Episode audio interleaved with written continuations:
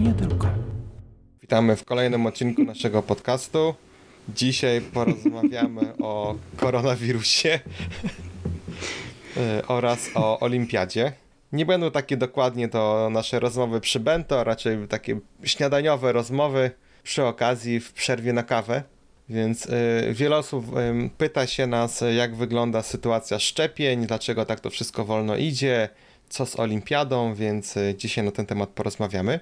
No więc zaczniemy od tego, że stan wyjątkowy w Tokio został przedłużony do 20 czerwca, czyli teoretycznie wszystkie 10, tak naprawdę jest tylko 10 prefektur objętych i dodatkowo część z nich wygaśnie 13 czerwca? Tak? A Tokio, Chiba, Osaka, Kyoto i tam jeszcze parę innych zostanie do 20 czerwca. Szczerze mówiąc nie wiem co to za różnica, moim zdaniem trochę bez sensu, no ale okej. I jakie są obostrzenia w związku z tym? Więc w tych 10 prefekturach wszystkie restauracje, bary czy jakieś tam inne miejsca, gdzie można, że tak powiem, coś zjeść albo wypić, są zobowiązane zamknąć swój biznes o godzinie 20 i absolutnie nie sprzedawać alkoholu. No i w związku z tym, ponieważ jest to tylko takie pobożne życzenie rządu, bo tak naprawdę nic nie mogą z tym zrobić, wiele różnych tam restauracji czy jakichś mniejszych barów, ponieważ walczy o klienta, no i nielegalnie niby sprzedaje ciągle alkohol. No i teraz jest taki mały jakby luka prawna, no bo jakby nie ma jakichś mandatów za to, tak? Rząd także nie ma żadnych przepisów ani żadnej regulacji, które może coś z takim barem czy restauracją zrobić. No i teraz próbują właśnie zmienić trochę prawo, że mają niby jakieś tam kary wydzielać właśnie dla tych restauracji. No ale no wiadomo, różnie to będzie. No życie pokaże, prawda? Tu jeszcze trzeba dodać, dzień dobry wieczór Państwu, trzeba dodać, że ten lockdown japoński to jest taki, no jak to japoński lockdown, tak? Z każdym lockdownem te restrykcje są coraz mniejsze. To, o czym wspominał Marek, jak najbardziej alkohol i wszelkie restauracje są faktycznie pod takim większym nadzorem, natomiast ten najnowszy lockdown już pozwala na zakupy w domach towarowych, w galeriach itd., czyli jakby z każdym lockdownem to tak w zasadzie wszystko się sprowadza tylko do tego, żeby ludzie nie chodzili po pracy na piwo. Taka jest prawda, bo wszystko inne działa bez żadnych praktycznie problemów. Chyba nawet koncerty, nie? Też są okej. Wydarzenia sportowe. Tak. Oczywiście z limitem osób, ale ogólnie wszystko to jakoś działa. Słucham? Tak. Limit jest 5000 osób na jakichś imprezach masowych, więc tak naprawdę to nie ma limitu, nie? I no właśnie, tu masz rację, no bo wcześniej właśnie w kwietniu no to niby rozkazali właśnie dużym jakimś centrum handlowym i tak dalej zamknąć się zupełnie, a tak. Teraz pozwalają właśnie, żeby były otwarte, nie? A może wreszcie sobie spodnie kupię. No, może będzie do tego okazja jak najbardziej, no bo taki właśnie lockdown bez lockdownu, nie? Tak, no i tu oczywiście taki termometr nastrojów społeczeństwa, czyli pociągi. Ja przyznam się, że ja sam dosyć często jeżdżę do biura. No i praktycznie z każdym dniem jest coraz ciaśniej, już się zaczyna wpychanie, dopychanie.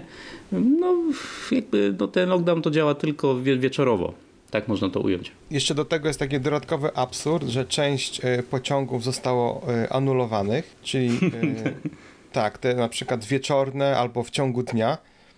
Rano także nie ma kilku pociągów, też właśnie jechałem do biura i też się zdziwiłem, że czemu pociąg nie przyjeżdża, okazuje się, że został anulowany. I co się w związku z tym dzieje? Mniej pociągów, czyli więcej ludzi w pociągach, prawda? Tak. I jest po prostu ostry tłok. Wracając właśnie do domu, niby nie tak wieczorem, bo tam była, nie wiem, 18 czy 19 godzina, pociąg był po prostu pełniutki, nie można było nawet wejść do środka. I tak się zastanawiałem, o co tutaj chodzi, nie? Anulowali kilka pociągów, które były tak w miarę puste, można było sobie usiąść na spokojnie, a teraz przez to, że nie ma tych pociągów, no to zrobili po prostu sztuczny tłum. Tak. No oczywiście plan był taki, że im mniej pociągów, tym po prostu to odstraszy ludzi do dojeżdżania do pracy, ale efekt był odwrotny i już cofnęli. W sensie już są wszystkie pociągi jeżdżą, bo doszli do wniosku, że to nie ma sensu i to jest większe ryzyko, jak jest mniej tych pociągów, więc teraz już wszystkie pociągi kursują. Tak, i teraz właśnie zaczęła się czwarta fala koronawirusa. Tutaj rząd apeluje właśnie, żeby tutaj przyspieszyć te różne szczepienia żeby te wszystkie osoby powyżej 65 roku życia zaszczepić do końca tego miesiąca, no ale no to wiadomo, to jest po prostu życzenia, a rzeczywistość jest zupełnie inna. No właśnie, to może opowiedzmy trochę jak tutaj z tymi szczepieniami, co w trawie piszczy. Tutaj ciekawe rzeczy się dzieją w Japonii, jeśli chodzi o szczepienia. Tak, no to... Ale może zaczniemy od tej aplikacji Cocoa, odźwięcznie tak. Brzmiącej nazwie Cocoa. Nie wiem skąd się wzięła nazwa Cocoa na aplikacji, która służy do sprawdzania czasu, jaki ludzie spędzają w bliskiej odległości między sobą. No nie wiem, Cocoa, czy to jest jakiś skrót? Trudno powiedzieć. COVID, to był chyba skrót od czegoś, wiesz, COVID coś tam, oj, nie pamiętam. Mam tą aplikację. Też mam. Generalnie co ta aplikacja robi? Każdy telefon generuje unikalne ID i te unikalne ID jest po Bluetoothie, jest rozgłaszane do wszystkich innych, więc inna osoba, która jest w okolicy, odbierze nasze ID i zostanie ona zapisane w swojej tej lokalnej bazie danych, tutaj właśnie w tej Cocoa. I jeżeli ktoś z tej Cocoa zaznaczy tam, że jest pozytywnie zarażony, no to wtedy taką informację dostaniemy, tak? Że byliśmy w kontakcie i gdzie, o której godzinie i kiedy z jakąś tam zakażoną osobą, nie? Oczywiście znając życie pewnie nikt tego sam dobrowolnie nie zaznaczy, że został pozytywnie zdiagnozowany, więc ja tutaj przez, teraz mi pokazuje 54 dni w użyciu, bo tyle mam, robię check contacts, no w ogóle jest po angielsku ta aplikacja, nie? Znaczy jest wersja angielska. No i mam 0 pozytywnych, a spotkałem 2000 osób. No ciekawe, nie wiem. A ty Łukasz, jak tam u ciebie? Z tą aplikacją? Czyliłeś kogoś? Ja sobie ją zainstalowałem już niedawno, chyba jakoś na początku jesieni zeszłego roku. No i wszystko super. I oczywiście sprawdzam ją tak z ciekawości, czy tam z kimś miałem do czynienia, czy nie, zarażonym. Całe szczęście nie, ale tu jest właśnie cały, jak to się ładnie mówi, pies pogrzebany. Po co się okazało? W lutym wyszło na jaw, że ta aplikacja nie działała. Przez 4 miesiące ona po prostu nie działała. Był jakiś bug czy błąd, niedoróbka straszna i można było, nie wiem, z 1000 osób zarażonych być w szpitalu covidowym i tak by nic nie wyszło, że miał się styczność z jakimiś osobami zarażonymi. I z tego to była wielka afera to na skalę krajową, ponieważ ta aplikacja to jest promowana przez Ministerstwo Zdrowia i jest tak naprawdę opłacana z podatków. To nie jest idea jakiejś firmy, czy to nie jest po prostu zwykła aplikacja do ściągnięcia, bo ktoś sobie zrobił, machnął apkę, tylko to jest normalnie promowana przez rząd, żeby każdy sobie instalował i tak dalej. I faktycznie jest chyba, jeśli chodzi o liczbę ściągnięć, to nawet mam pod ręką, to doszło prawie do 30 milionów ściągnięć tej apki, czyli no całkiem sporo użytkowników, natomiast ona nie działała. Wyszło to na jaw po długim czasie,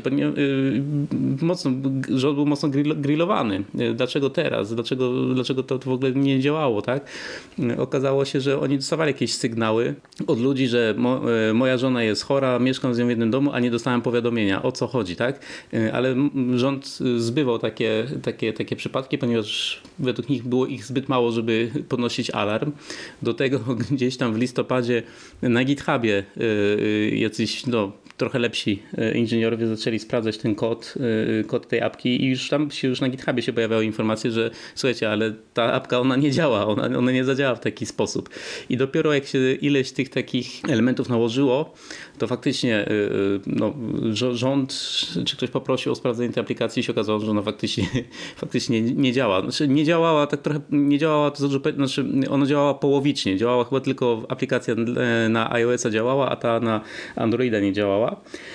Ale oczywiście to jest jakby początek wierzchu góry lodowej, bo się okazało, że rząd wywalił ogromną sumę pieniędzy na tę aplikację.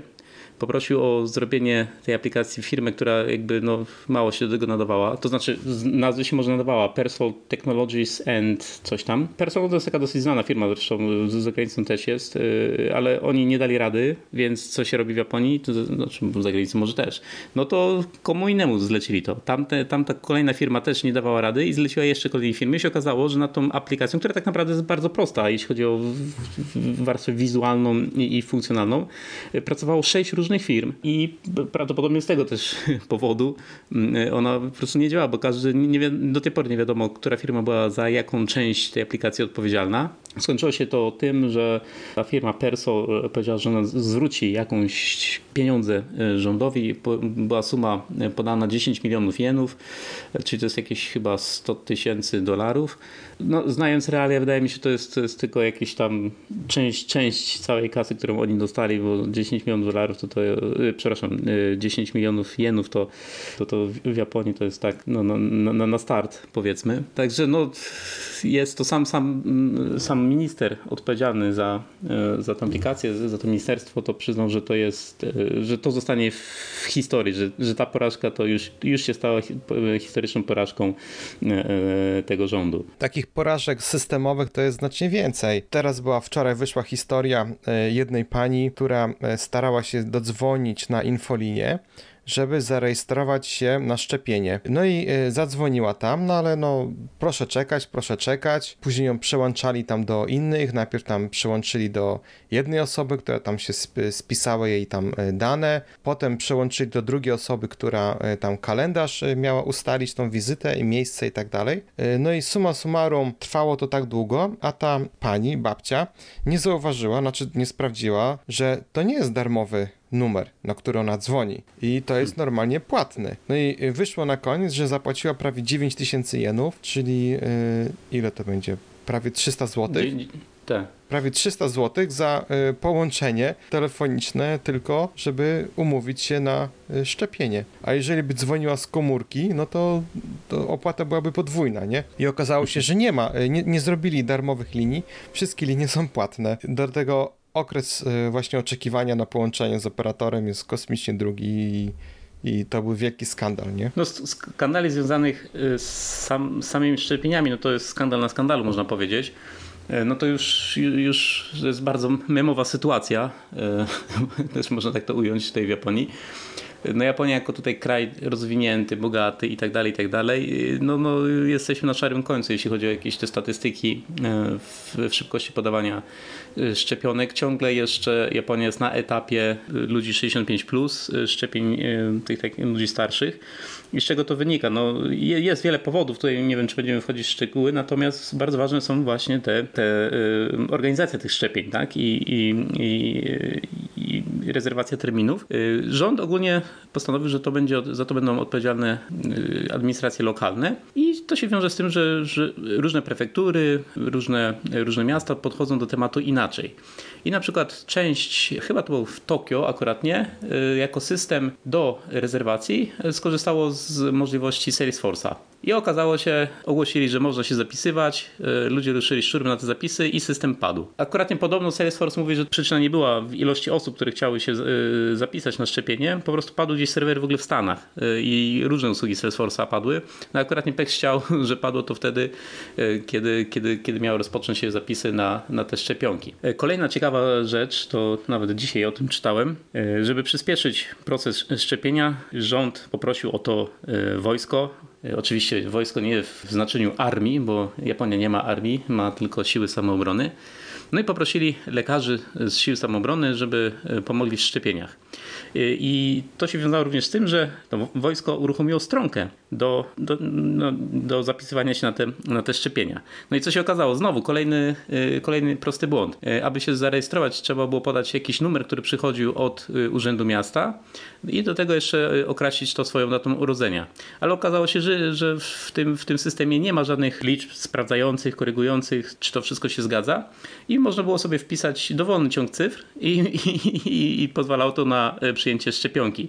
No i tutaj znowu to szybko wyszło na jaw, dziennikarze się za to zabrali, wzięli to na warsztat. No i znowu tutaj wojsko się tłumaczyło, że nie mieli czasu, nie mieli tam specjalistów, że to szybko należało zrobić i stąd takie baboki powychodziły. Okej, no to ja także czytałem tutaj w szczegółach, o co tutaj właśnie chodzi, dlaczego tak wolno to wszystko tutaj działa. I pomijamy już tam te sprawy techniczne, prawda, że tam nie było miejsc określonych, strzykawek. Przede wszystkim tu się wszystko właśnie rozbija o te przepisy, które pozwalają w Japonii tylko osobom z odpowiednim certyfikatem, czyli lekarzom, odpowiednim pielęgniarkom na robienie zastrzyków. I teraz, tak jak Łukasz mówi, ponieważ takich wszystkich pielęgniarek jest i lekarzy po prostu za mało w Japonii i poproszono właśnie wojsko, żeby także lekarze wojskowi, ale tylko, nie tylko nawet wojsko. Dzisiaj czytałem także, że poproszono także strażaków. Okazuje się, że wszystkie załogi strażaków w jakimś obszarze, wszyscy są ratownikami medycznymi, więc oni mogą robić zastrzyki. To jest jedna rzecz. Druga rzecz to jest także poproszoną policję, czyli część także policjantów ma ten właśnie zezwolenie na robienie zastrzyków. Dodatkowo okazało się, że wszyscy dentyści, a wiemy w Japonii dentystów salonów, inaczej, klinik dentystycznych to jest tyle, salon to jest dobre określenie. Tak, salon, bo to tam różnie można trafić, ale jest tak samo dużo jak fryzjerów, więc okazało się, że dentyści także mogą robić zastrzyki przecież, więc także dentystów uruchomiono do tego.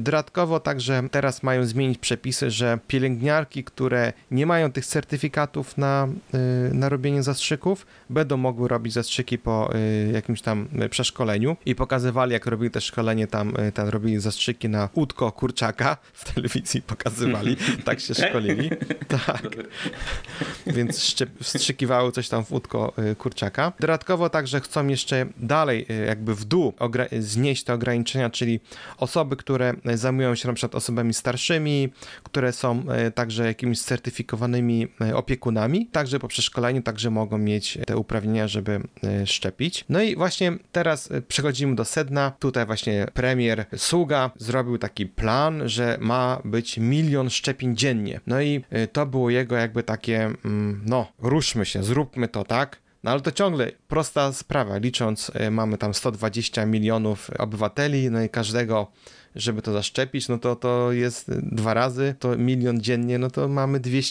240 dni, tak? Czyli to jest rok. A on tutaj chce, żeby to wszystko było skończone jeszcze szybciej, że te osoby wszystkie 65+, żeby były do końca, tam w niektórych prefekturach do końca czerwca, a generalnie w całym kraju, żeby do końca lipca. Więc kazał wszystkim lokalnym prefekturom zorganizować się, żeby te plany wypełnić. No i część prefektur mówiła, że no nie ma takiej opcji, na przykład tam w Akicie, gdzie brakuje, znów pozdrawiam Michała, że tam brakuje po prostu lekarzy, pielęgniarek, oni nie dadzą rady, oni mogą to zrobić, ale do listopada nawet, żeby tylko 65+ osoby zaszczepić. Część innych prefektur mówiła, że no oni też nie dadzą rady, po prostu mają taką ilość klinik, taką ilość lekarzy, taką ilość fizycznie pielęgniarek i osób, które mogą robić, że nie mogą zrobić więcej niż 30 000 dziennie, więc nie dadzą rady zaszczepić wszystkich i to potrwa o wiele dłużej, nie? Tam do sierpnia czy tam do września. No ale tutaj potem różni przedstawiciele rządu zaczęli naciskać na lokalne władze. No i część lokalnych władz oficjalnie w takim generalnym raporcie, tam 85% wszystkich prefektur stwierdziło, że tak, dadzą radę do końca lipca. No ale potem w nieoficjalnych wywiadach z prasą twierdzili, że to jest jedna wielka bzdura, nie dadzą rady, po prostu to jest, no byli zmuszeni wydać takie oświadczenie i no nie dadzą rady. Dobra, no i teraz dlaczego nie dadzą rady? No i część tutaj właśnie, nie wiem jak to nazwą, burmistrzów, wojewodów, jak tutaj się, Łukasz, jak oni się nazywają? Prefektury. No nie wiem, no powiedzmy. Prefekci, tak.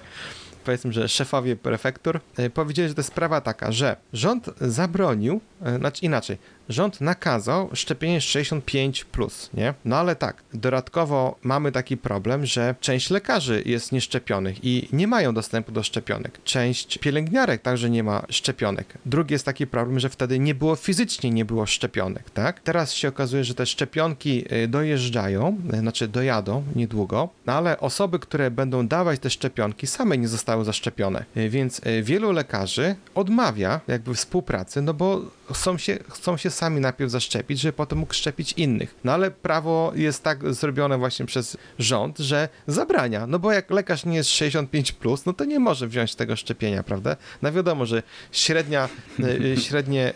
średni wiek pielęgniarek to jest chyba tam 36 lat, więc to są same młode dziewczyny, więc wiadomo, one po prostu się nie kwalifikują i tutaj się robi po prostu zapętlenie, prawda? prawda?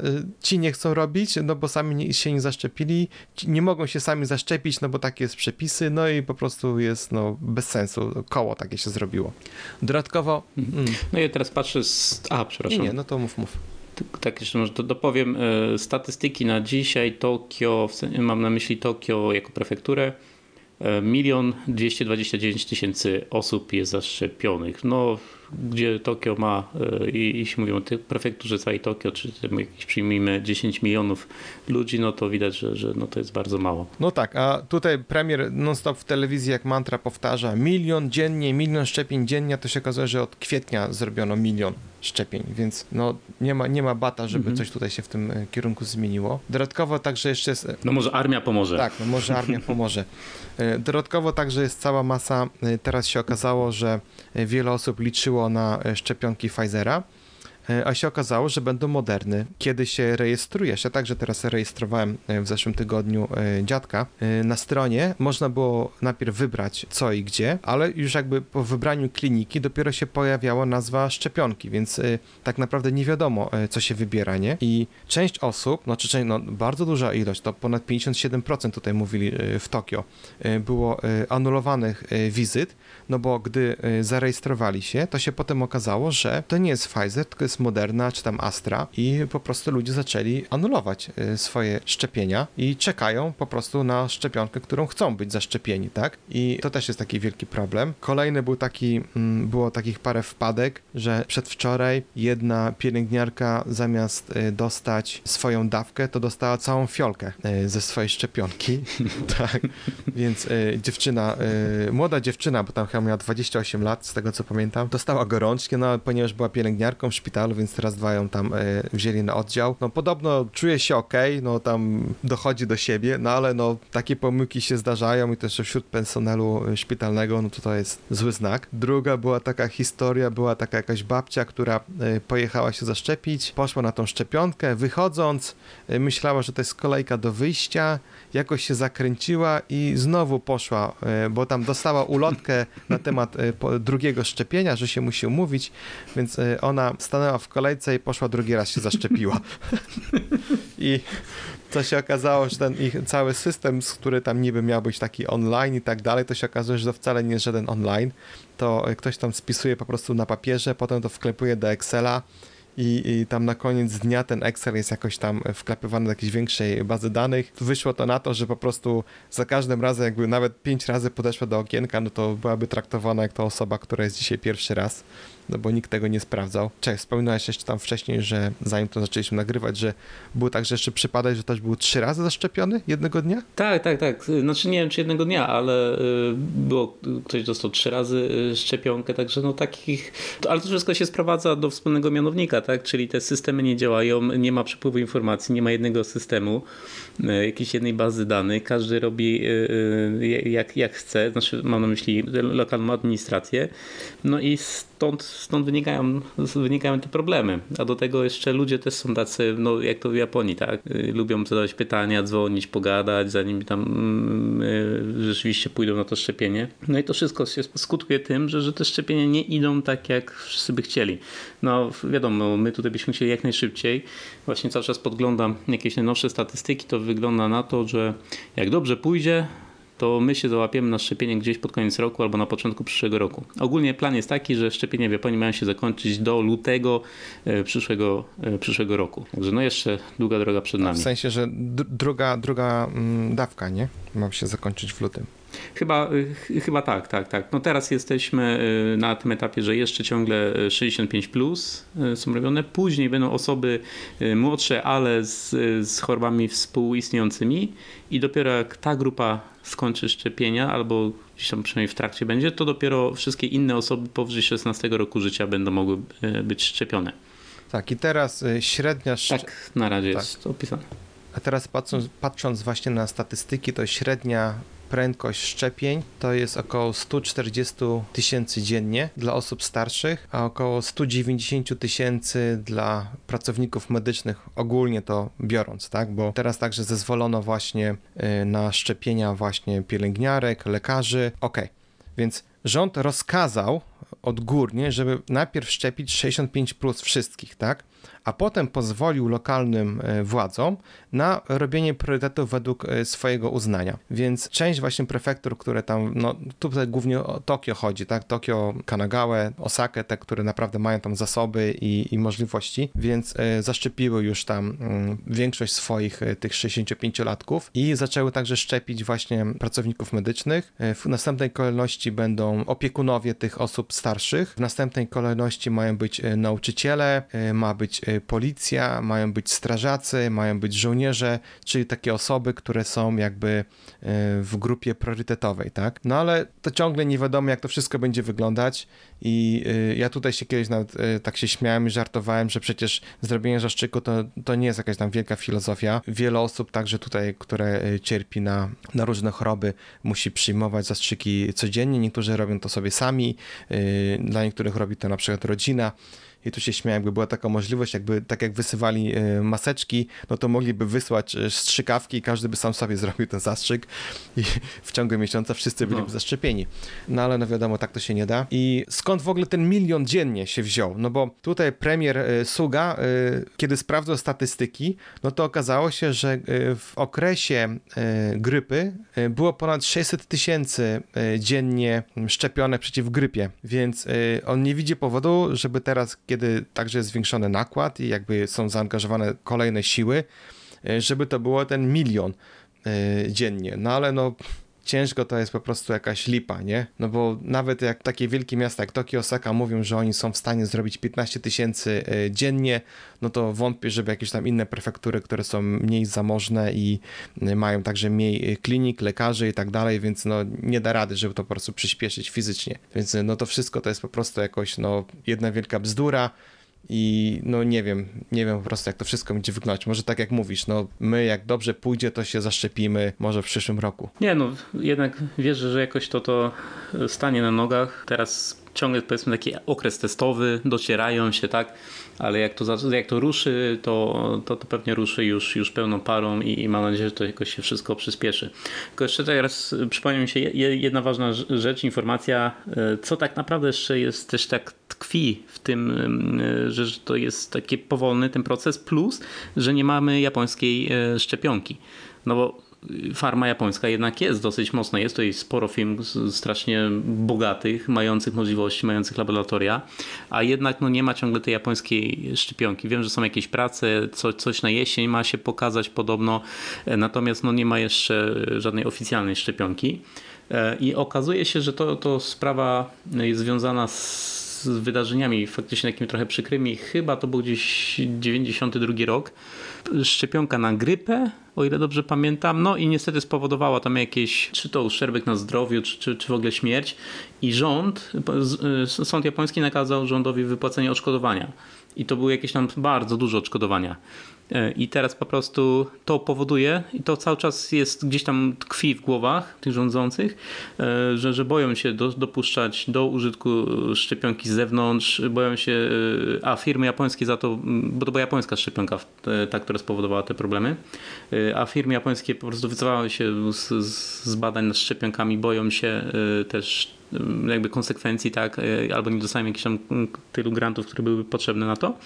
No i tak to tak naprawdę właśnie są takie jeszcze te historyczne zaległości w tym wszystkim biorą udział, czyli jakby strach przed ewentualnymi odszkodowaniami, strach przed jakimiś powikłaniami. Dodatkowo także, jak wiemy, Japonia jest super zorganizowanym krajem, ale tylko w tych obszarach, do których się przygotowała. Jest jakiś manual, instrukcja do tego. No a tutaj tak jak widzimy, jeśli chodzi o szczepienia, jeśli chodzi o coś nowego, wymyślanie, no to się gubią i nie ma do tego instrukcji, więc wymyślają sami instrukcje. No i dzieje się tak, jak się dzieje.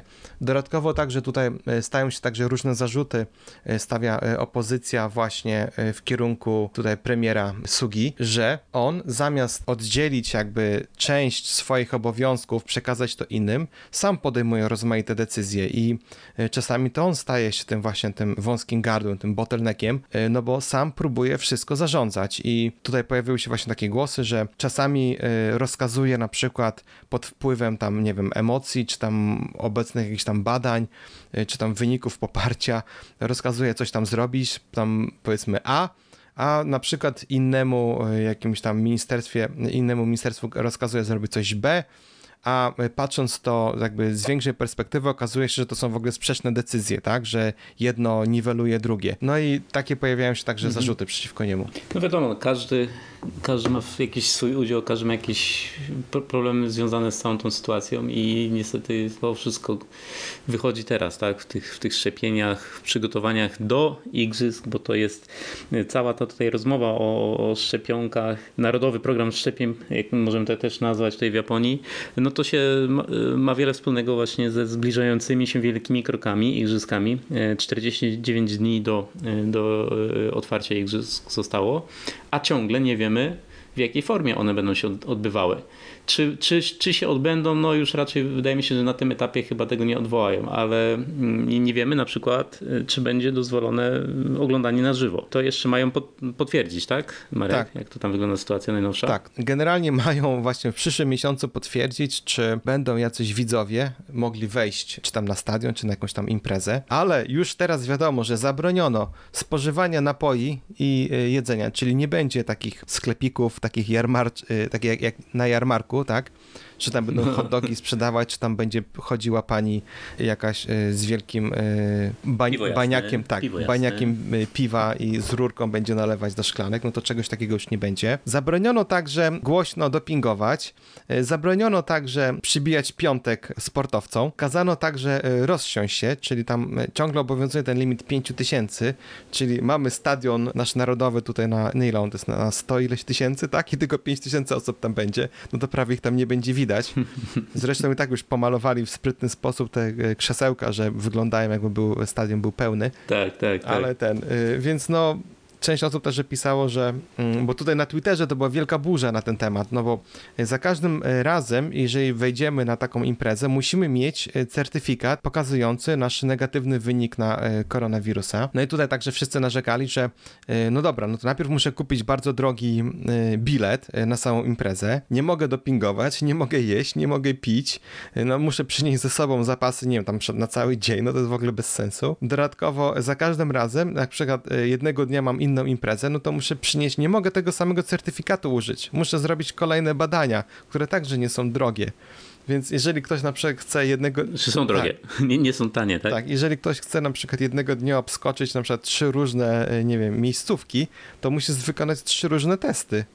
No, to jest po prostu chore, więc no, nie wiem, jeszcze dodatkowo właśnie, tak jak wspominałem, nie podjęto jeszcze decyzji, czy w ogóle pozwolą, no bo teraz tylko wiadomo to i wyłącznie, że osoby z zagranicy mają zakaz wstępu, ale to generalnie do Japonii mają zakaz wstępu i tylko i wyłącznie rezydenci oraz japońscy obywatele mogą przyjechać teraz do Japonii.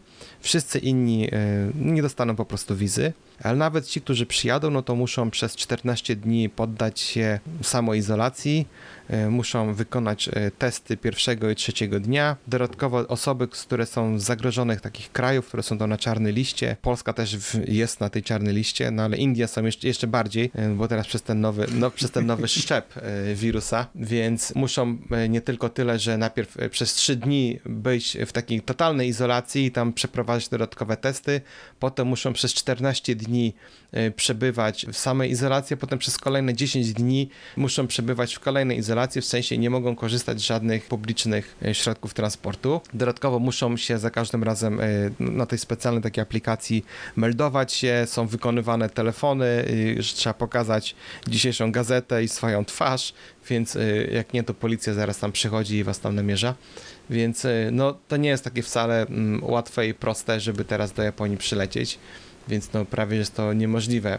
A te wszystkie regiony, które mają ten szczep, który tam się nazywa B1617, czyli to jest ten taki rodzaj miksu indyjsko-angielskiego, no bo angielski to jest ten N501Y, więc ci to w ogóle mają przerąbane, mają całkowity zakaz wstępu. Nawet jeżeli jesteś Japończykiem, jeżeli jesteś tym permanent rezydentem, no to nie masz po prostu wstępu do Japonii i koniec. Więc no wcale tak to różowo nie wygląda. No nie ma lekko. A jeśli chodzi o tą olimpiadę, no to tutaj czytam właśnie, że przy przeprowadzonej ankiecie, która była w tym tygodniu, to ciągle 60% osób ankietowanych uważało, że chcą odwołania tej olimpiady. Dodatkowo to jest ten komitet olimpijski, międzynarodowy komitet olimpijski jakby stwierdza, że nie ma takiej możliwości, żeby odwołać olimpiadę. Nawet gdyby premier Suga zdecydował, że odwołujemy olimpiadę, to ona i tak się odbędzie. Nie mają takiego prawa i tutaj się zaczynają także robić wielkie zgrzyty, że jakże to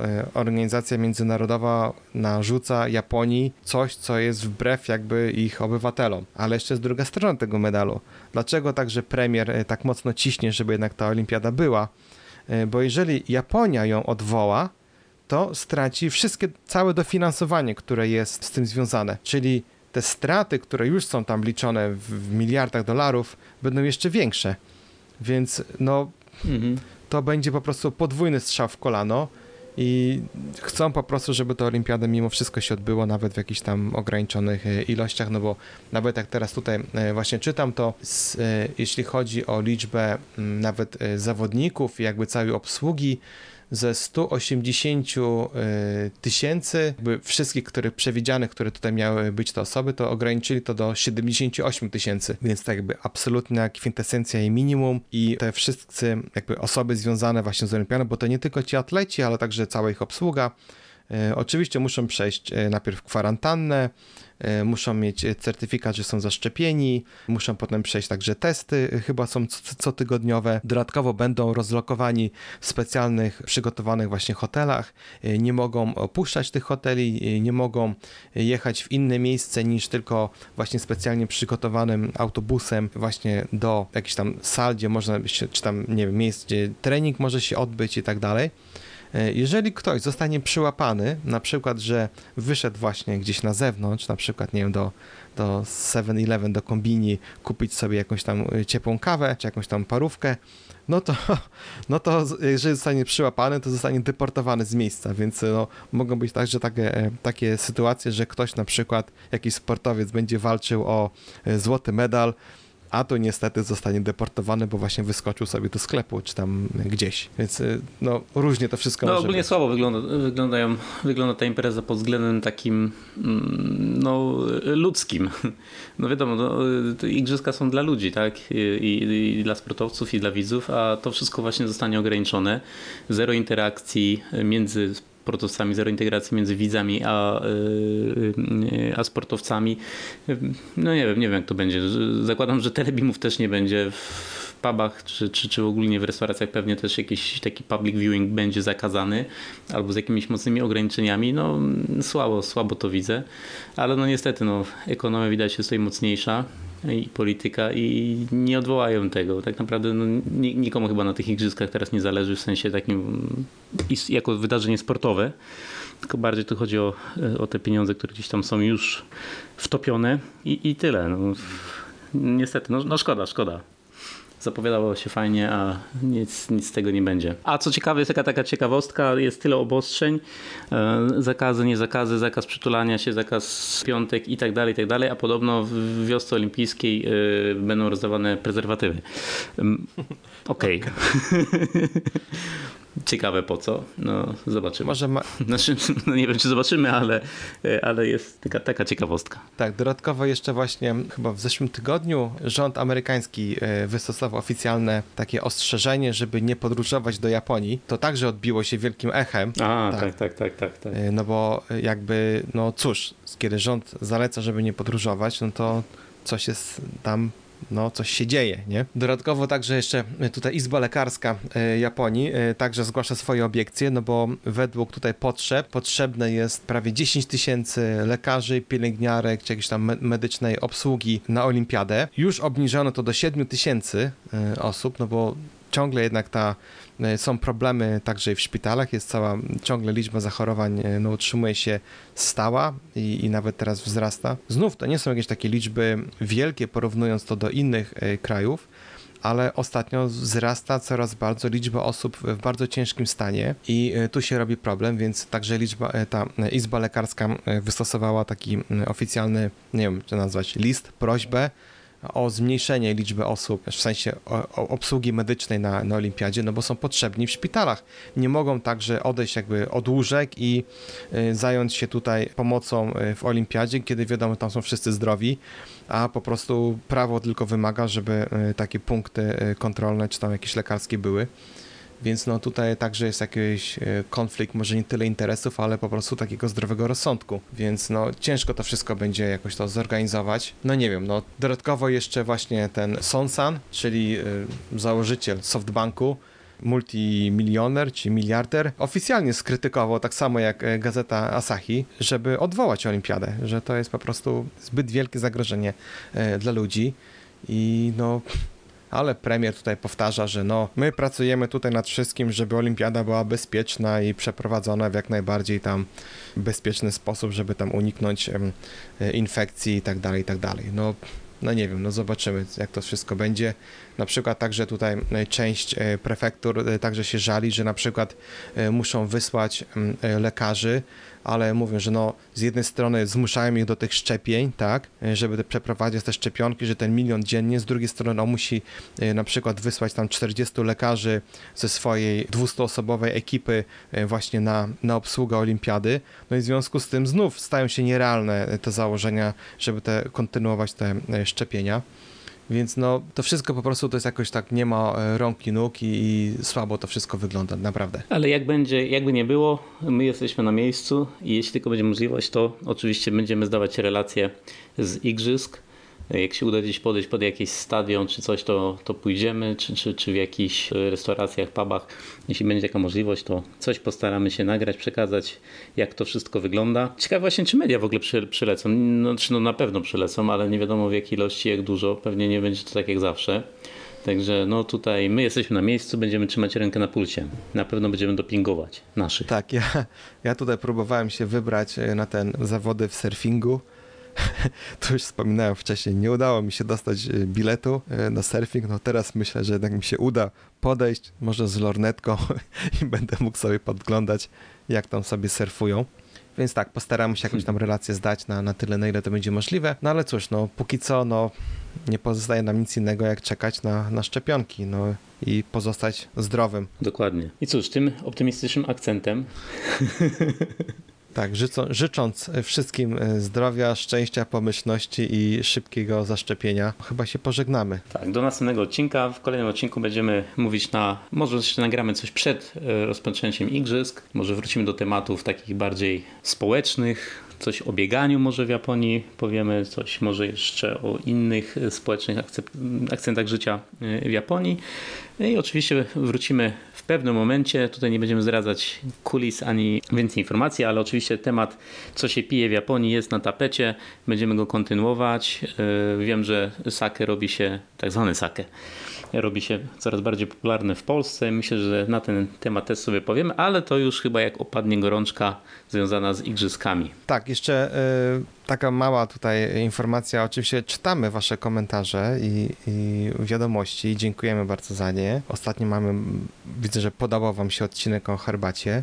Także mamy wiele tutaj różnych od was propozycji na kolejne odcinki, czy o osobach niepełnosprawnych, o właśnie, czy tam na przykład o różnych salonach gier. No generalnie pomysłów mamy wiele, postaramy się jakoś się urzeczywistnić i nagrać jakieś odcinki na każdy temat. No nie ukrywam, że jest wiele tematów, o które prosicie, my nie jesteśmy w nich ekspertami, może nawet nie mieliśmy z tym do czynienia, więc nie chcemy tutaj po prostu na siłę nagrywać i udawać, że coś tam wiemy, jak nie wiemy, więc nie będziemy tutaj lać wody.